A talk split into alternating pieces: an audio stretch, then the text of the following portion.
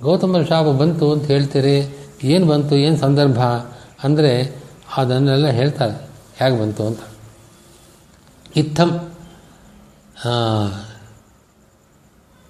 ಗೌತಮ ಪೂರ್ವಂ ಹಿ ದ್ವಾದಶವಾರ್ಷಿಕ್ಯಾಂ ಅನಾವೃಷ್ಟೌ ಸತ್ಯಾಂ ತಯಾ ಪೀಡಿತಾः ಋಷಯः ಗೌತಮಾಶ್ರಮಂ ಅನ್ನವಂತಂ ಅಧ್ಯೂಷುಃ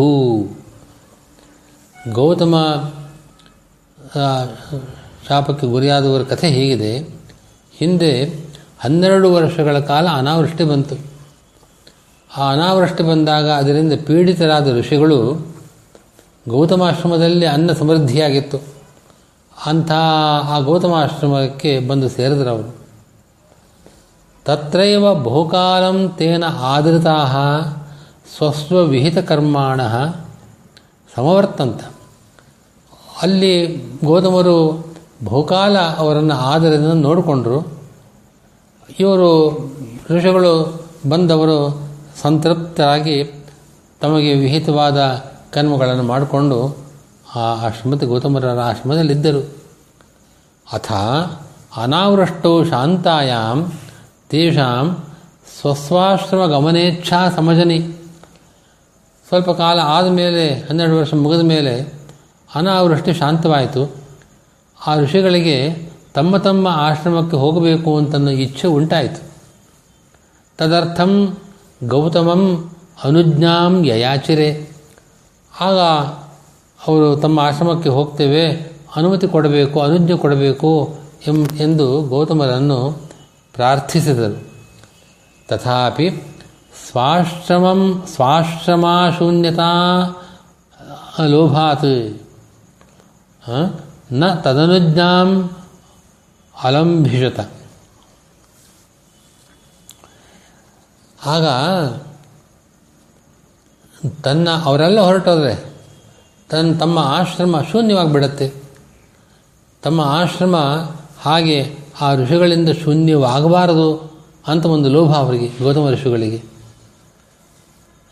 ಹೀಗಾಗಿ ಅವರು ಆ ಋಷಿಗಳು ಅವ್ರಿಗೆ ಅನುಜ್ಞೆ ಸಿಗಲೇ ಇಲ್ಲ. ನೀವು ಹೋಗ್ಬೋದು ಅಂತನೋ ಅವರು ಒಪ್ಪಿಗೆ ಕೊಡಲಿಲ್ಲ.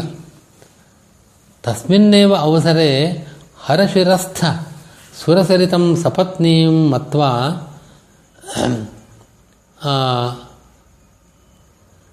ತಾಂ ನಿಶ್ಚಿಕಾಸಿಷಂತ್ಯ ಪಾರ್ವತ್ಯ ಪ್ರೇಷಿತೋ ವಿನಾಯಕೋ ಬ್ರಹ್ಮಚಾರಿವೇಷೇಣ ಪ್ರಚ್ಛನ್ನ ತಾನ್ ಉಪಸಸಾರ ಅದೇ ಸಂದರ್ಭದಲ್ಲಿ ಶಿವನ ಶಿರಸ್ಸಿನಲ್ಲಿ ಇದ್ದ ಗಂಗೆ ಅವಳನ್ನು ಸವತಿ ಅಂತ ತಿಳಿದ ಪಾರ್ವತಿ ಅವಳನ್ನು ಆ ಸ್ಥಳದಿಂದ ಹೊರಗೆ ಹಾಕಬೇಕು ಅಂತ ಇಚ್ಛೆಪಟ್ಟಳು.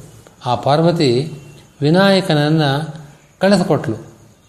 ವಿನಾಯಕ ಬ್ರಹ್ಮಚಾರಿ ವೇಷದಿಂದ ಮರೆಮಾಚಿಕೊಂಡು ಆ, ಋಷಿಗಳ ಹತ್ತಿರ ಬಂದ. ಅಬ್ರವೀಚ್ಛ ಮತ್ತು ಆ ಋಷಿಗಳನ್ನು ಕುರಿತು ಹೀಗೆ ಹೇಳಿದ. ಹೇ ತತ್ರ ಭವಂತಹ ಕಿಮರ್ಥಂ ಇಮಂ ಆಶ್ರಮಂ ಅಧಿವಸಥ. ಹೇ ಋಷಿಗಳೇ ಪೂಜ್ಯರೇ ಯಾಕೆ ಈ ಆಶ್ರಮದಲ್ಲಿ ಇನ್ನೂ ವಾಸ ಮಾಡ್ತಾ ಇದ್ದೀರಿ? ಚಿರಕಾಲಂ ಏ ಚಿರಕಾಲಂ ಏಕಪರಾನ್ನಾಶನೇನ? ಯುಷ್ಮತ್ತಪಃ ವಿನಂಕ್ಷತಿ ಬಹುಕಾಲ ಒಬ್ಬರ ಅನ್ನ ಪರಾನ್ನವನ್ನು ನೀವು ತಿಂತಾ ಇದ್ದೀರಿ, ನಿಮ್ಮ ತಪಸ್ಸೆಲ್ಲ ನಾಶವಾಗಿ ಹೋಗ್ತಾ ಇದೆ.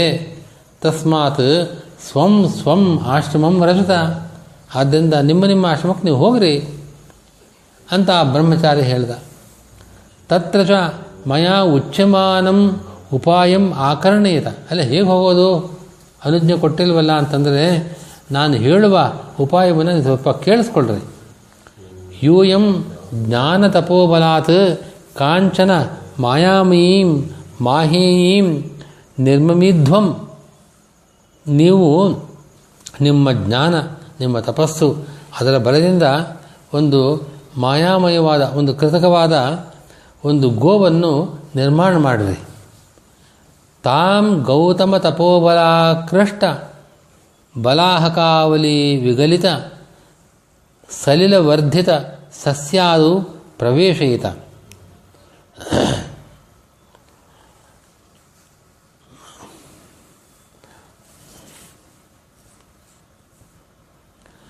ಆ ಗೋವನ್ನು ಗೌತಮರ ತಪಸ್ಸಿನ ಬಲದಿಂದ ಆಕರ್ಷಿಸಲ್ಪಟ್ಟಂತಹ ಮೋಡ ಸಮೂಹದಿಂದ ಸುರಿದ ನೀರಿನಿಂದ ಬೆಳೆದ ಸಸ್ಯಗಳೇ ಮೊದಲಾದ ಸ್ಥಳಗಳಿಗೆ ಆ ಗೋವನ್ನು ಪ್ರವೇಶ ಮಾಡಿಸರಿ.